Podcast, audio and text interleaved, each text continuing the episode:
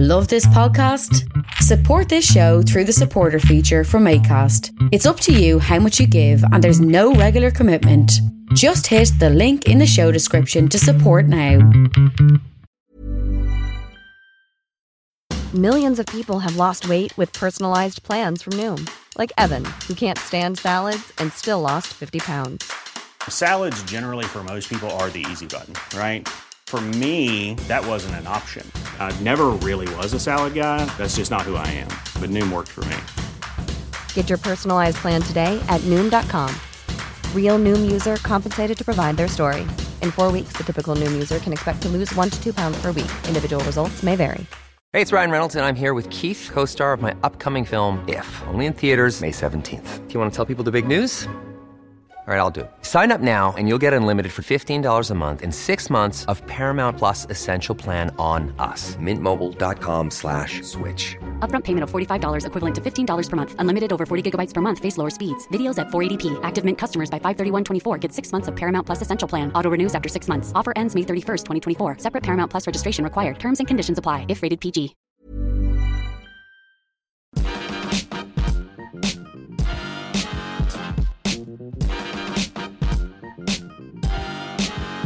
Hello and welcome to the Partly Political Broadcast, a podcast that embraces politics with the loving grip of a hungry boa constrictor who's found absolutely nothing else to eat for weeks.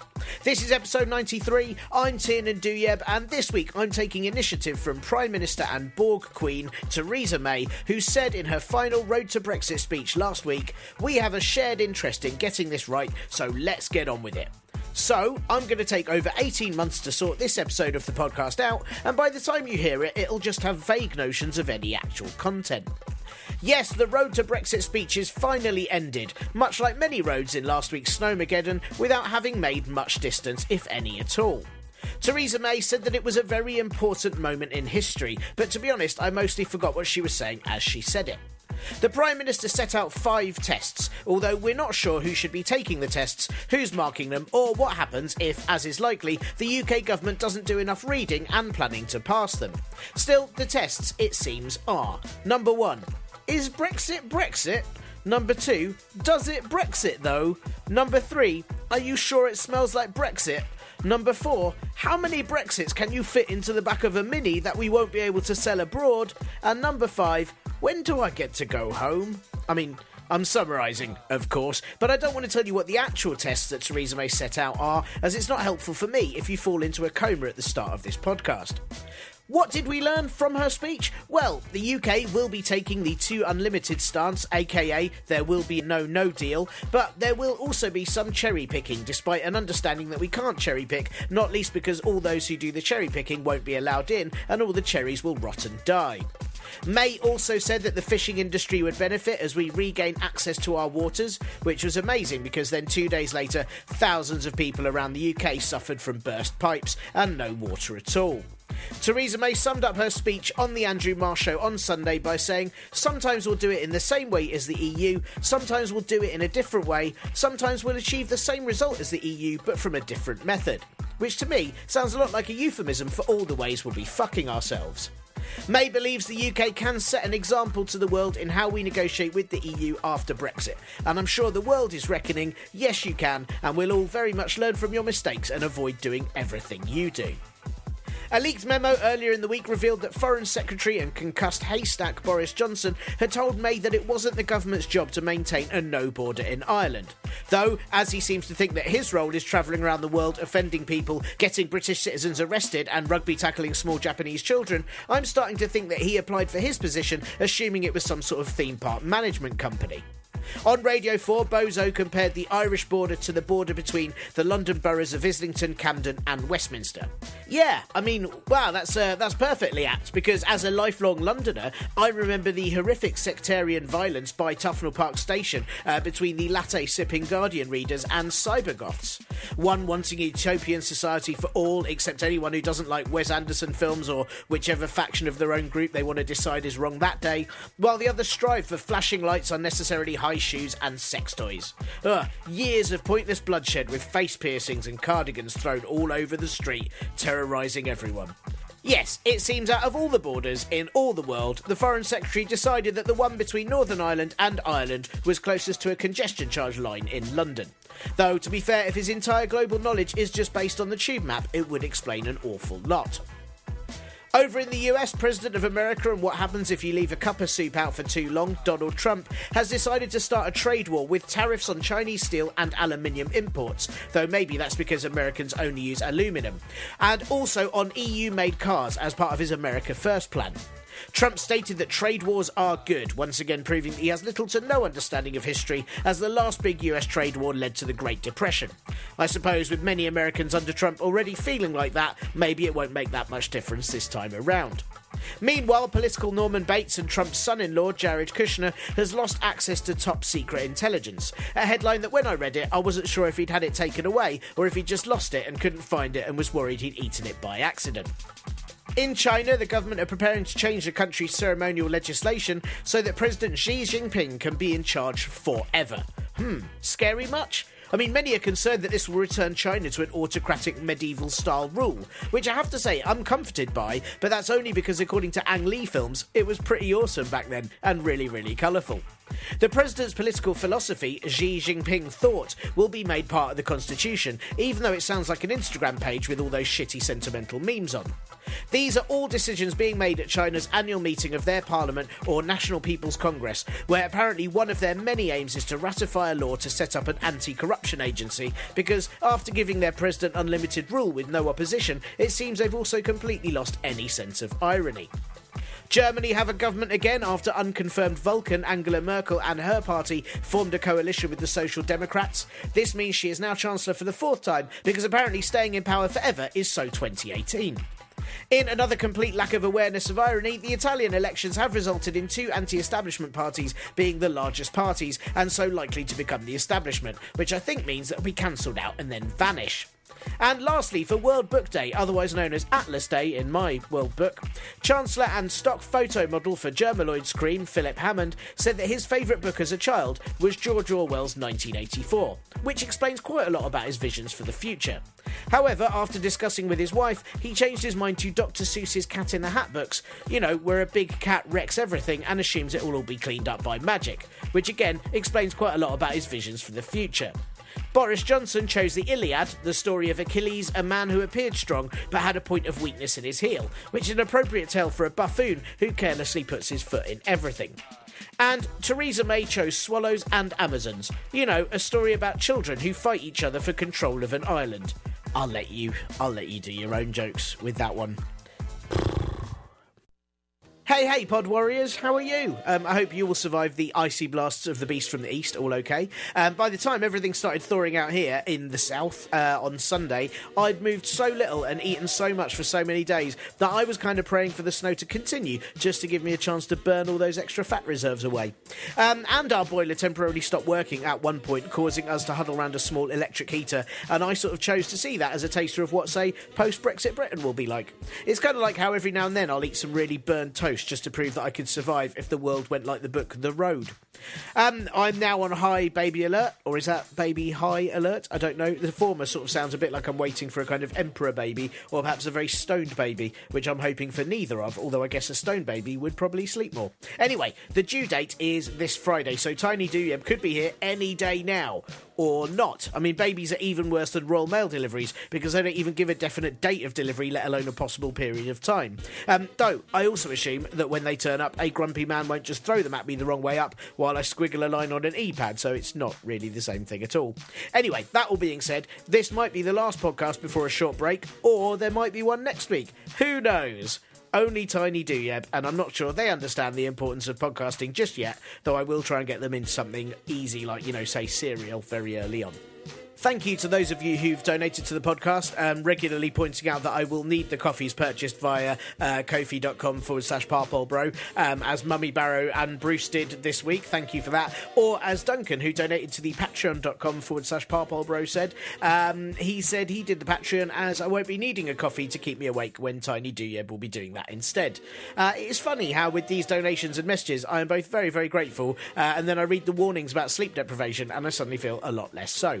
Um, but should you want to donate, then you know where to do that. And yes, the original jingle is back, mainly because I had some mixed responses to the remix last week. But just for you, I've sped up the original for comedy value.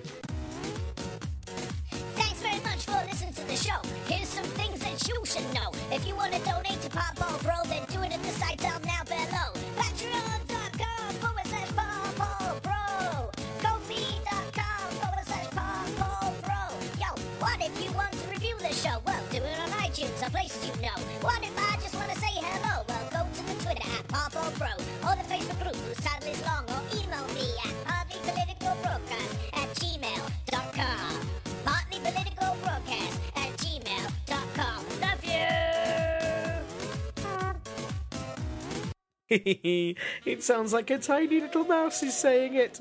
Um, and that is uh, all for the admin this week. I've probably forgotten something really important, which I'm sure is going to happen loads more as of sort of next week. It's still my firm belief that when people say as a father or as a mother at the beginning of a sentence, it means that whatever they say next is completely invalid, as chances are they haven't got the brain power to actually think anything through due to lack of sleep and constant poo and noise.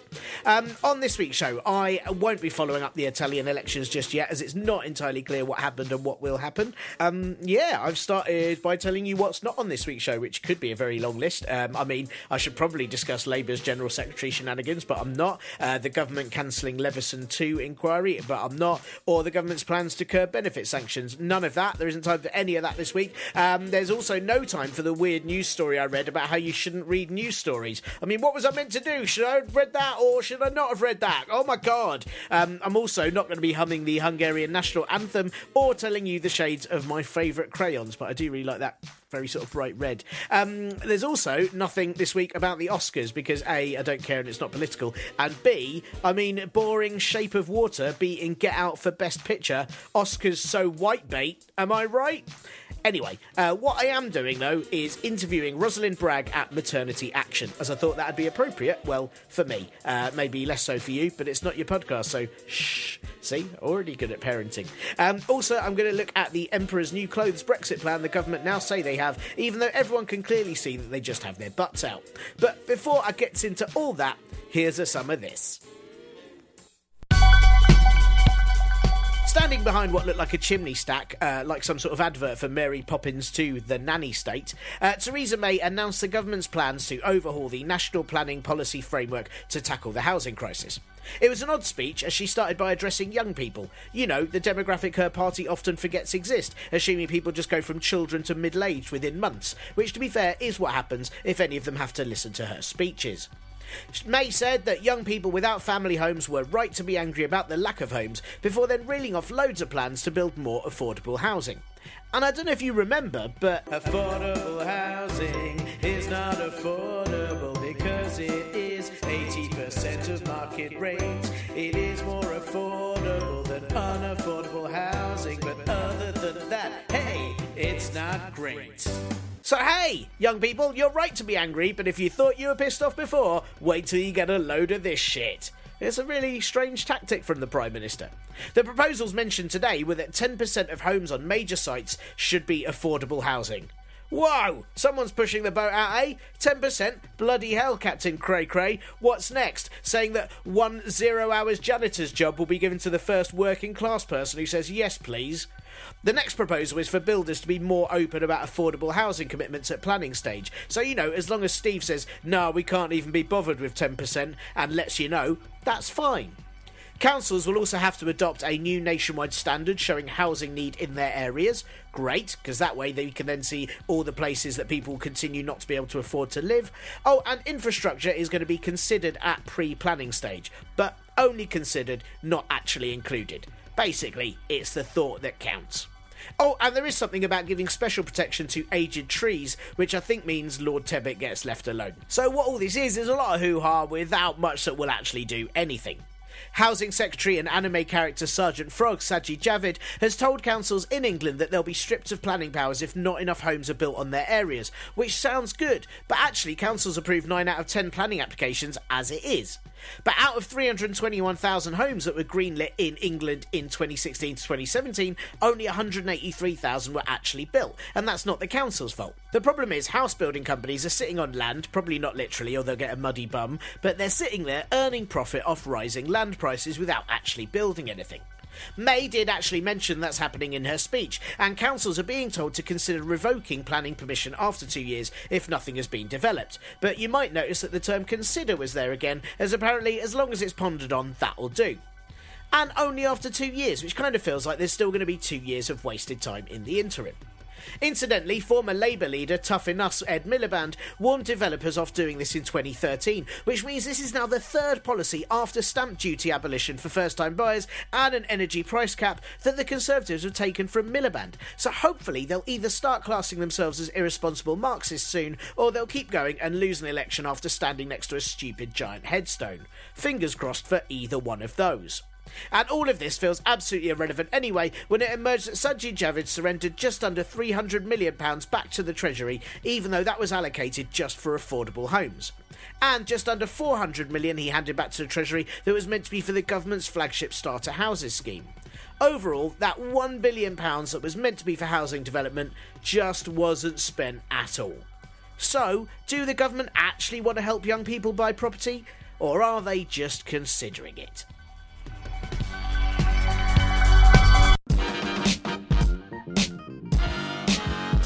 Babies! Put your hand up if you were a baby once. Yeah, me too.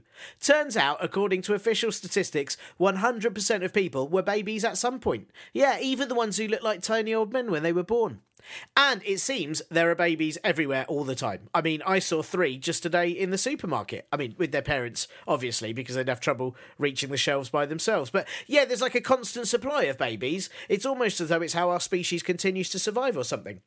And on the medical side of things, in the UK, we are pretty great at caring at getting those babies to the supermarket. Um, yeah. But what we're not so good at is the support of parents and the babies as their little lives continue.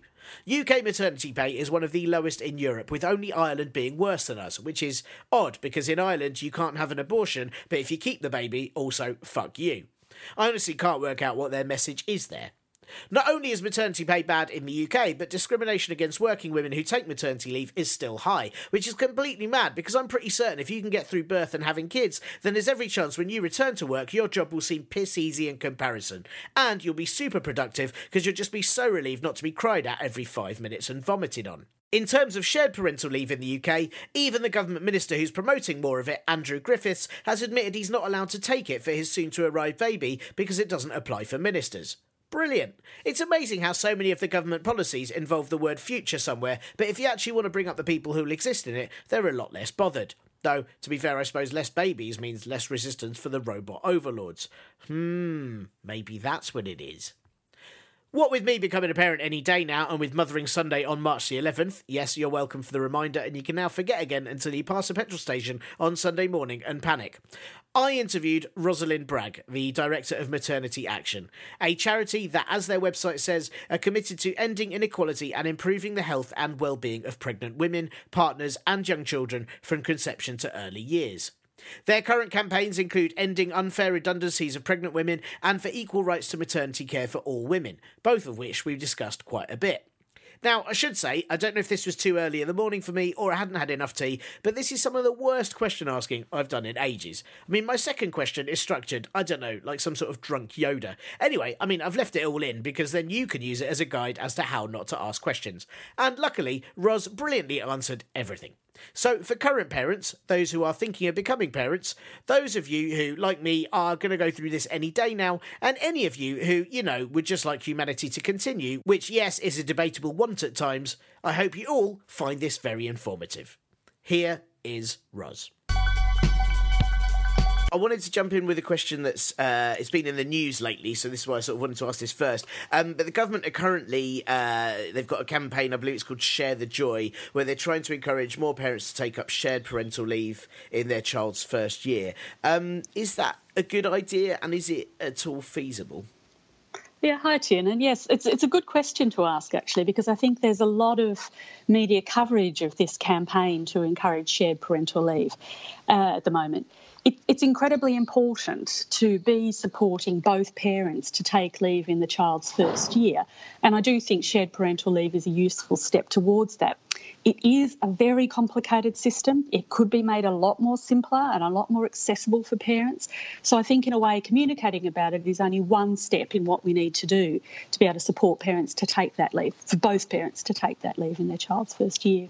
Cool. I mean, I've, I've read quite a lot of criticisms about how the, the sort of government are going about it, in that they're saying that it's, uh, you know, it's, it's sort of a, a, reverse of the, the, the, gender pay gap that we have in a lot of uh, workplaces where women are being paid less. There's, there's a problem with that uh, affecting men in that a lot of the men who are being paid more, unfortunately, now mean that they can't then be taking off work because the shared parental leave means that they'd be earning an awful lot less. So th- there seems to be quite a lot of issues. I, I could be getting this wrong, but is it is is the way that it's being proposed workable, or are there are there other ways that it needs to be done?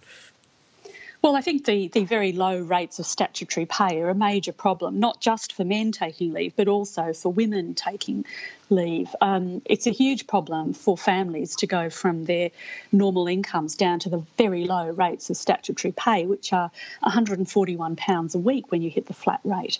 Um, it, that, that's a huge barrier for everyone, I think, and, and the UK is falling well behind other parts of Europe in the rates of pay. But I do think when we're looking at the barriers for men taking leave, pay is one of those, but it's certainly not the only one. I think there are a lot of men who are very fearful that if they take leave, they'll be treated badly by their employer, that they might be denied promotion opportunities, that they might even be um, not get their contract renewed.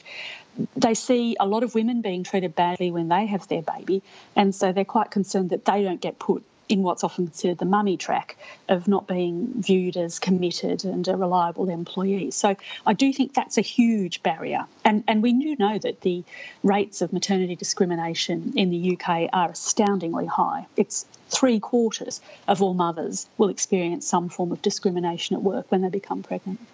That's wow. That's really shocking. Three quarters. I mean, and I know that's one of the things that Maternity Action uh, are tackling and campaigning on quite a lot. I, I didn't realise it was three quarters of, of women that are pregnant. And what that's very upsetting in that surely we should be a society that kind of wants to help people bring up their children uh, for their the future generation. Uh, you know, that's it's one of those things that absolutely baffles me when we're not caring for or helping people to care for their children. Um, did the I know the government committed to reviewing the issue of discriminatory redundancies against expectant new mothers uh, last year. Did they ever actually review the issue? Has anything further happened with that? Well, no, that's the short answer. No, they haven't reviewed the issue. I mean, I think we've got this very good research showing the scale of maternity discrimination. So, three quarters of pregnant women and new mothers experience some form of discrimination. One in nine lose their job because of uh, discrimination. It's unlawful discrimination. Um, and a really key issue in that is redundancies. We have a ludicrous number of women who find themselves being made redundant after they announce their pregnancy, when they're out of the office on maternity leave, or just shortly after they return. And the current laws just aren't effective in protecting their rights. So we had the government commit to review the legal protections. Um, they gave that commitment January of 2017 a great media splash, a lot of attention on this, and then um, just nothing since then. So we're getting really frustrated that this area, which is critically important to women to be able to keep their jobs, has just been uh, kicked into the long grass. And I should say that when we're talking about fathers taking leave, these protections are equally important. You don't want men wondering that they take some leave and find themselves being given the same very poor treatment that women get and, and lose their job as a result of that, that leave to care for their baby. So, if, if the government are making no headway on this, has there been any headway with, uh, you know, a, a, maternity action? Have you worked with any companies that are making uh, individual headway on this, or is it still just dead in the water overall? Well, I think the, the research shows that the problems of maternity discrimination are problems across the entire um, economy industry sectors, all industry sectors, all sizes of employers. It's not something where you'd say there's one particular part of the economy in which this is being done extremely well. And unfortunately, when you look at larger companies, they'll have great policies, but you will find patches where there's some incredibly poor practice. So we don't tend to sort of identify particular companies as being outstanding here. What we really want to see is government changing the laws so that we're really shifting the onus of um, proof away from women to employers to be able to say that they actually go through a process to assess their decision making and check that they're not being um, discriminatory before they actually go through the redundancy process. Sure, sure. That'd make it. That'd make a much greater change a lot more quickly as well if that happened. Definitely. Um, I slightly selfish question for you, really. Um, in that I uh, am due to be a parent imminently, and uh, my wife and myself uh, are self-employed. Um, and as you sort of mentioned earlier, my, my wife that means she she only gets to take sort of state uh, maternity allowance, which is just 140 pounds a week. And what we're realizing is that when she's on that, she's not allowed to take more than 10 checking in work days during her maternity pay. Otherwise, they cancel the maternity pay period, which feels very strange. I mean, where does the £140 figure come from? And it, really doesn't feel like there's much protection for people who are self employed or on zero hours contracts or anything like that if they uh, are pregnant.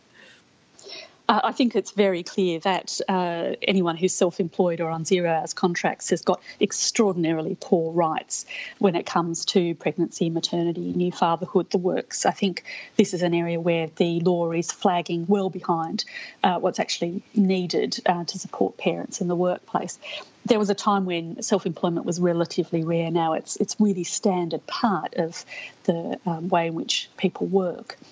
Um, I think the model that they is being used for uh, self-employed maternity leave and pay arrangements is is really outdated and just not flexible enough to be able to accommodate the lives that people lead. If you are self-employed, then there's enormous pressure to be able to keep your business alive while you're um, looking after a new baby. So the arrangement of um, maternity allowance payments just doesn't really fit with that the, the 10 checking in days is um, mirroring provision in the mainstream employment framework, in which you can have 10 keeping in touch days to go into the office or do some training.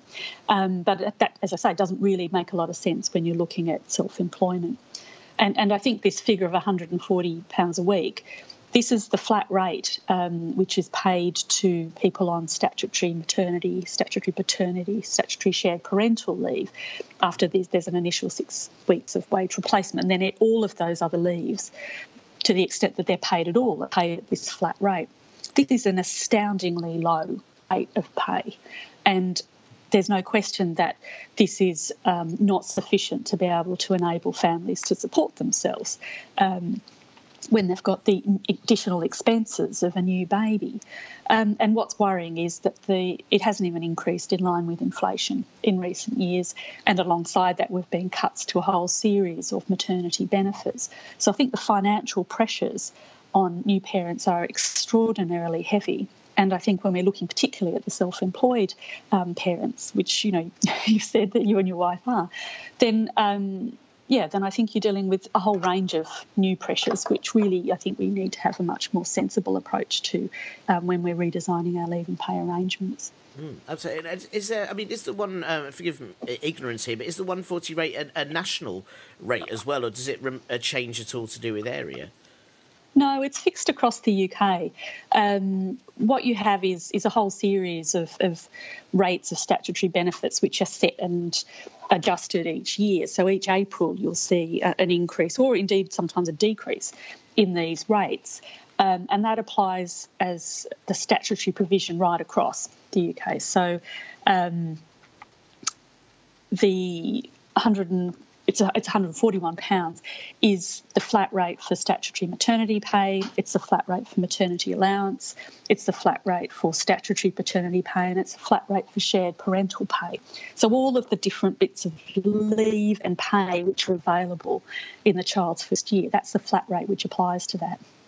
Yeah, that's absolutely crazy because I mean, you know, again, sort of uh, from a, a, selfish personal point of view, we, are London based, and so that barely covers anything, which is is so very strange. And uh, uh, to think that that's not even regionally uh, sort of uh, what's the word? You know, that they don't even kind of specify it to do with regional rates and regional issues is, is a, a really odd thing. Yeah, no, I was going to say, well, I think what, what we used to see, I think probably if you go back, you know, not even 10 years, you would have seen a whole pattern of benefits which surrounded pregnancy and new parenthood, which meant that statutory maternity pay and maternity allowance and all those rates of pay were just one of the payments which new parents would receive. But what but what we've seen is a real winding back of those. So the health in pregnancy grant, which used to be available to all parents, um, that's gone that's no longer available.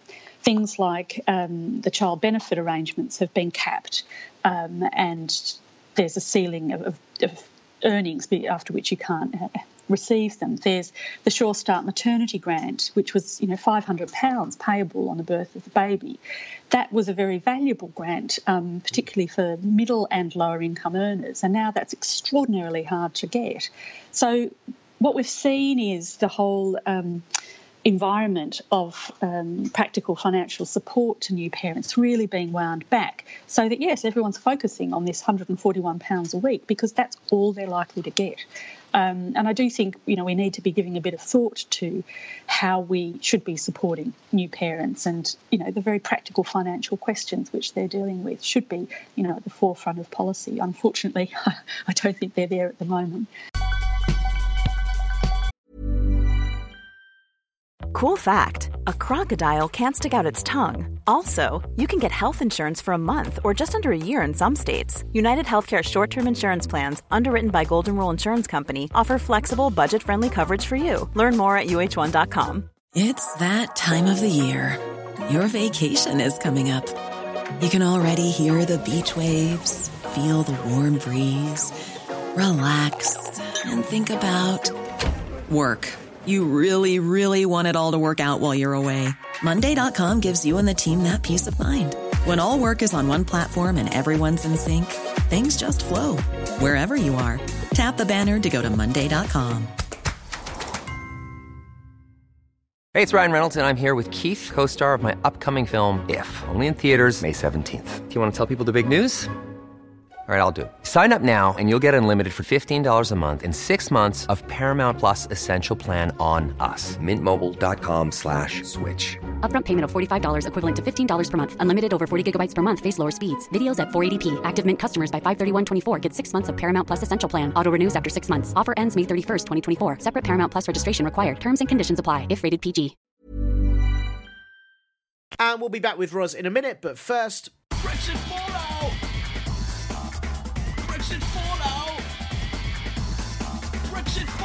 Last week, before disgraced MP Liam the Disgraced Fox the Disgrace did his pointless Road to Brexit speech, which involved him reading off a sheet and both praising the EU deal with South Korea and how great it was for the UK, before then saying we need to leave the customs union because it's not great for the UK, and then contradicting all the things he said about the customs union two years ago.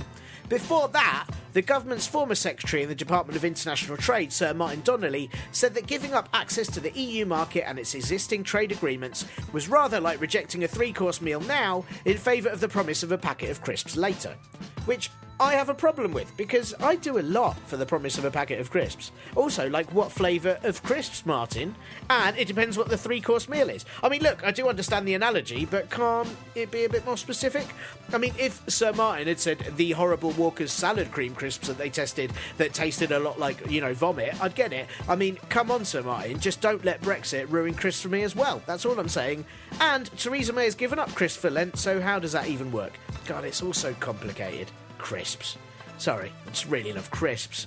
Anyway, it's really not worth mentioning Fox's speech, apart from as context to the crisps question, because his penultimate Road to Brexit talk added pretty much minus anything to the debate. Which was handy, as it meant with the final speech in the series that hopefully won't be recommissioned for a second on account of it being mind numbingly dull with a shit cast and terrible script, Theresa May was able to add a tiny amount of clarity, bringing where we are back to square one. Woo, yeah. After speeches from Dopey, Petty, Empty, and Croc, May has assured us that we, the British public, know that we'll lose a certain amount of access to the single market, that the European Courts of Justice will continue to have some jurisdiction over the rights of EU citizens in the UK, and that May wants the UK to have access to certain EU agencies but not other ones, that the UK has close alignment and protections with Euratom and the single energy market, and that somehow after Brexit, we're going to keep an open border between Ireland and Northern Ireland, but also definitely leave the customs union, something that can't happen as the EU have said that it definitely can't. Basically, there's lots of things the UK would really like, but hey, we aren't just having our cake and eating it anymore. But we did bring a cake round as an offering, and we'd like to serve ourselves first if possible. And now you can't have that slice with the fancy chocolate decorations on, as we'd like that, and we ate it before serving. So, what we now have is confirmation on stuff that we should have had confirmation on 18 months ago.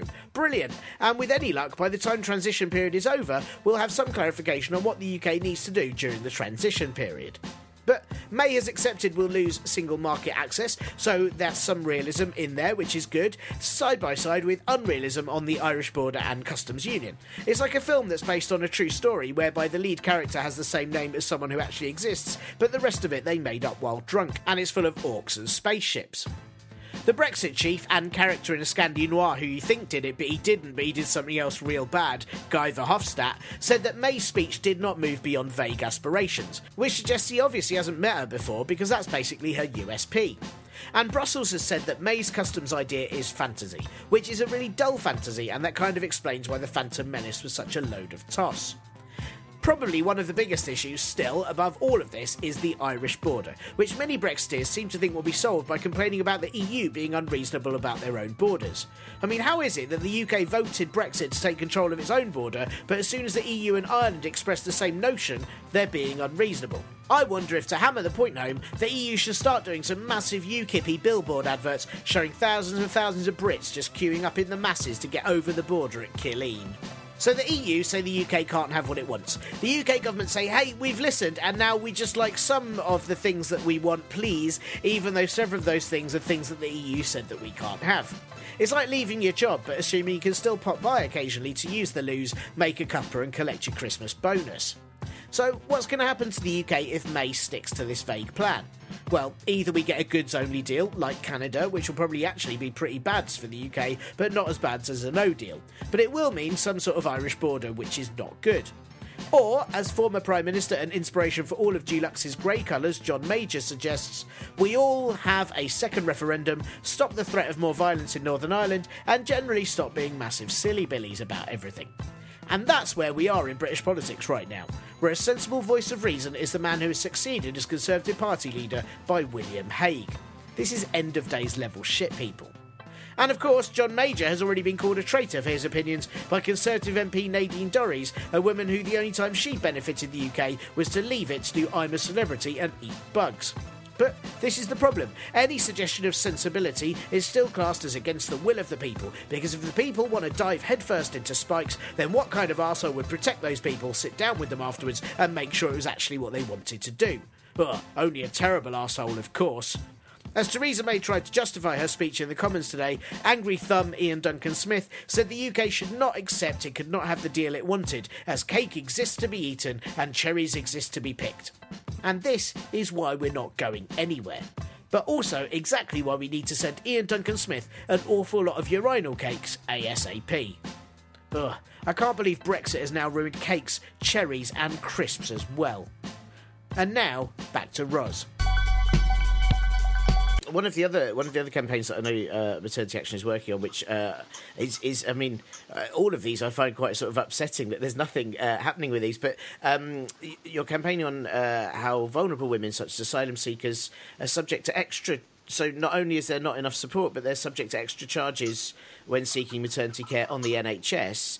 Um, how so? C- can you tell me a little bit about that and, and who's affected by it? And then I'm guessing there's been no movement on the Department of Health on this issue either. Yeah, no, it's it's it is a quite frustrating time I think to be campaigning on maternity rights. Indeed, I, we're not the only charity who's finding life quite difficult in, in getting change to support our our service users. Um, there is a very clear government policy of charging uh, women from abroad for maternity care, in fact, charging people from abroad for use of the NHS. And while the publicity that surrounds it is really focusing on people whom they claim are flying into the UK to get free care. The policy extends to people who are living in the UK um, but who don't have the requisite immigration status. So, if you've overstayed your visa, if you've been dependent on your partner for your immigration status and the relationship's broken down, if your asylum claim's been refused, there's a whole range of different people, often very vulnerable uh, people, who are subject to charging. And when you look at pregnant women, that vulnerability is increased because quite often they've left a relationship because of domestic violence. Um, and that doesn't really matter in terms of charging for NHS care. They will still be receiving a bill for £4,000 or more for their care. And if they can't pay that within two months, that will be reported to the Home Office. And when they subsequently go to apply to regularise their status, which many of them can do, um, they won't be able to do that until they've paid that bill. So, what you have is an extraordinary amount of pressure on women who are often in very, very difficult situations. And, um, you know, we've raised this with government. We've argued that they really need to look at the impact of this policy on pregnant women and new mothers, and particularly on the health inequalities issues. You've got very vulnerable women who often have very poor health outcomes. But we're not making much headway on this. I think We've argued that the government should suspend charging until they've done the research, and, and the response has been we just haven't got a response. To be honest, I think it's it's it's extraordinary that we have such vulnerable women left in such difficult circumstances. Yeah, it's really it's really upsetting. I mean, and what what do, what can these women do at the moment? Are they sort of mainly having to be supported by charity? Because in in my head, where does that lead? If they can't afford to pay the bill, where, where does that lead to them going? Are they? Is it is that deportation? Is that homelessness? It sort of feels like there's really severe consequences to them having a lack of help and, and gaining these charges. Yeah, well, I think, as, as I said, if they can't pay those charges, then, then they can't regularise their status. I mean, there's a few minor legal exceptions to that, but generally speaking, it means that they've got to raise thousands of pounds in order to get to the point where they can put in a new immigration application. Um, so, yeah, they're left in, in limbo. And because they have the immigration status they have, they're not entitled to the mainstream benefit system. So, quite often they're dependent on uh, charities, on churches, mosques, uh, on support from the local authority. Uh, we, we have women who are living on £30 a week um, as they've got accommodation, but they're spending money as thirty pounds a week for themselves and their new baby. Uh, it's impossible to recoup the charges from them while they are in that situation. It's it's certainly clear to us that a lot of these women are very happy to set up a repayment plan. But clearly, they're not in a position to make those repayments when they're in this particular sort of circumstance of um, destitution. Wow, it's it's yeah, completely. Again, another policy is completely baffling to me uh, as to how it works. Um, I mean, the next question, which I sort of feel like we've already got some answers to uh, in our conversation already, but how do we, you know, how does the UK fare in general compared to other countries on maternity care? Because a lot of the times I hear, say, for example, how amazing Scandinavia are on, on maternity care and things like this, and how we don't seem to be anywhere near there. Um, are there, you know, are, yeah, how, how, how are we doing? in terms of healthcare, the UK's got a fantastic system of maternity care. I mean, apart from the charging, of course, it's it's a universal system, with the exception of these these migrant women, and that's quite important in promoting early access to maternity services. So I think we've got a, quite a cost efficient system which has some fantastically good outcomes. I think it stands in contrast to places like the US, where we've actually seen maternal mortality rates rise in some parts of the country. The UK has had a steady improvement over time, and of course the the numbers of women who, who don't survive childbirth here are remarkably low. There are other parts of Europe which might have slightly better figures, but I think really we're seeing good practice in the, the UK. I don't think there's anything about our maternity care which is um, falling behind. I think the biggest worry at the moment is that we need more midwives in maternity, delivering maternity care, and I think the pressure on NHS finances means that there's those women, those midwives aren't being employed, but also that we're not investing in the long term training and um, developing the workforce so that when we have a huge number of women retiring in their 50s, which is just about to come upon us, we won't have the midwives ready to step up and take, in, take those roles. So I think while at the moment we've got a great system, I do think the planning for the future is not as strong as it could be. Sure, and, and I'm guessing, like you said, it's really good for mater- in, in sort of healthcare, maternity care, but then uh, how do we fare in terms of uh, kind of the longer care for, for mother and child uh, post post birth? Um, are we then still doing all right? Because it doesn't sound like we're doing very well in those states. Well, I think if you if you look at the healthcare system, that that's pretty good. I think we're not doing too badly there. What we aren't doing well is what's often called the social determinants of mm. health, so housing, income, employment, um, safety, and that's where things like your rates of maternity pay and the benefit system, which supports new parents, that's when that comes into play. And of course, you know, the right to be able to keep your job when you have a baby. And I, I don't think the UK is doing very well in that at all. The, the, the, primary objective to sort of support families is to be able to support them to stay in work. If they're working, that they can stay in work. It's the best way for women to be able to progress in their careers is to be able to stay in the same job um, once they've had a baby.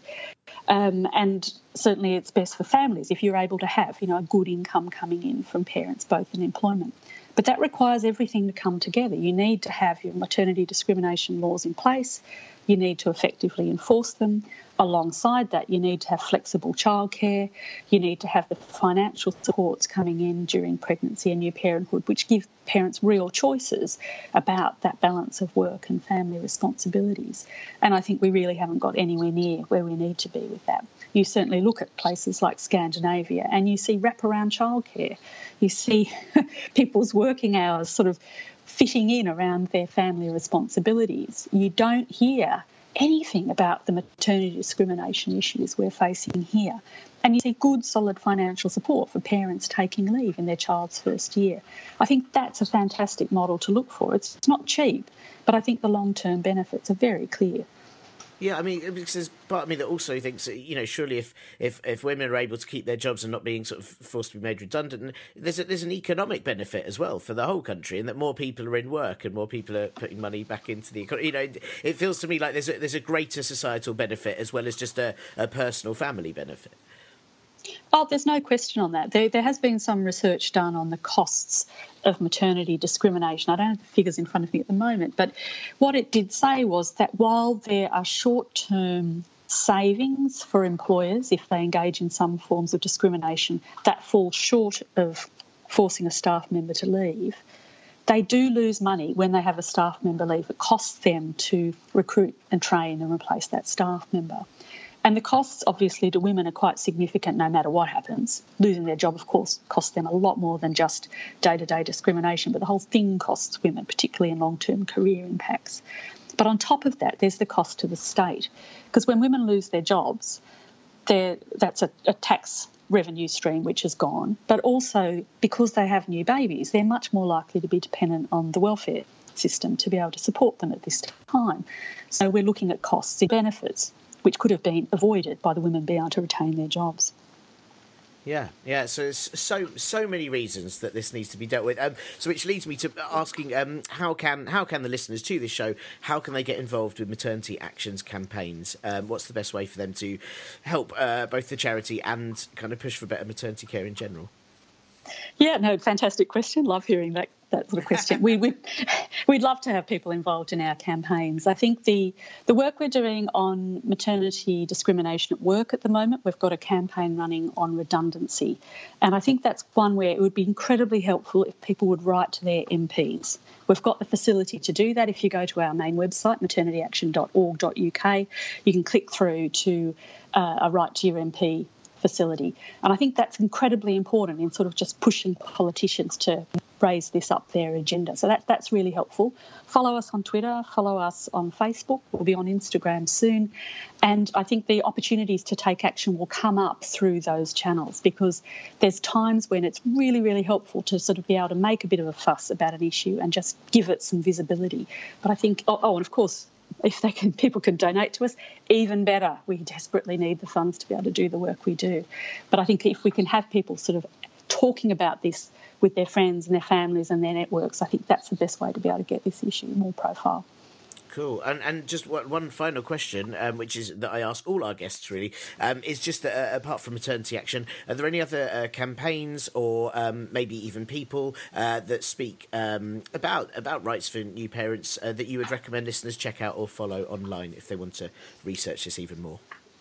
Yeah, no, I think it's it's a good question. There's a whole lot of work being done in this area. Some of it more and more positive and some of it less positive. I think there's a lot of actually, unfortunately, there's a lot of pretty ordinary policy work being done. But I think uh, the TUC, the Trade Union Congress, I think is a really interesting place to look at on this because I think they've got a great breadth of view on maternity and parental rights. I think they'd be useful to look at. The Equality and Human Rights Commission has a project called Working Forward, where they've got employers getting involved to address maternity discrimination. That's a good one to have a look at, and a good one to be able to ask your employer to sign up to, which I think is a lovely action that people have available to them. Thank you very much to Ros for the interview. Uh, Maternity Action's main website can be found at maternityaction.com org.uk and they are on Facebook and on Twitter at Maternity Action. Uh, what they really need right now are donations to keep going, so if you can please help their much needed campaigns out, then do. As per usual, while this might or might not be on a break next week, I still need suggestions of interviewees, so anyone you think I should speak to or a subject I should interview someone about, do get in touch via. What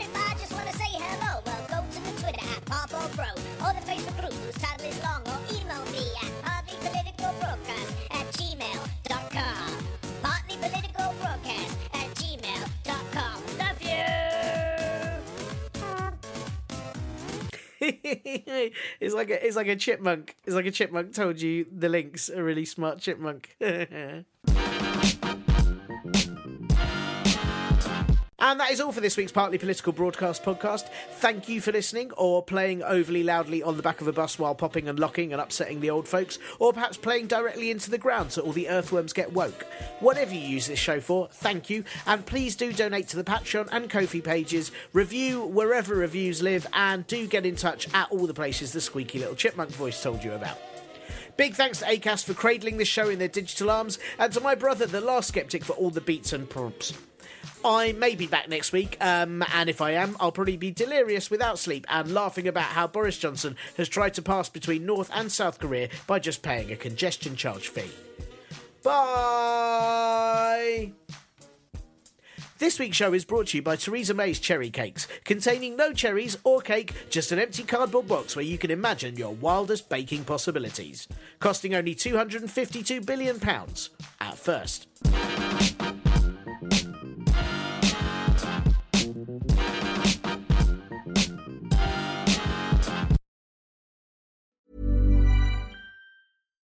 Hi, I'm Daniel, founder of Pretty Litter. Cats and cat owners deserve better than any old fashioned litter. That's why I teamed up with scientists and veterinarians to create Pretty Litter. Its innovative crystal formula has superior odor control and weighs up to 80% less than clay litter. Pretty Litter even monitors health by changing colors to help detect early signs of potential illness. It's the world's smartest kitty litter. Go to prettylitter.com and use code ACAST for 20% off your first order and a free cat toy. Terms and conditions apply. See site for details. Hey, it's Paige DeSorbo from Giggly Squad. High quality fashion without the price tag? Say hello to Quince. I'm snagging high end essentials like cozy cashmere sweaters, sleek leather jackets, fine jewelry, and so much more. With Quince being 50 to 80% less than similar brands. And they partner with factories that prioritize safe, ethical, and responsible manufacturing. I love that. Luxury quality within reach. Go to quince.com slash style to get free shipping and 365 day returns on your next order. Quince.com slash style.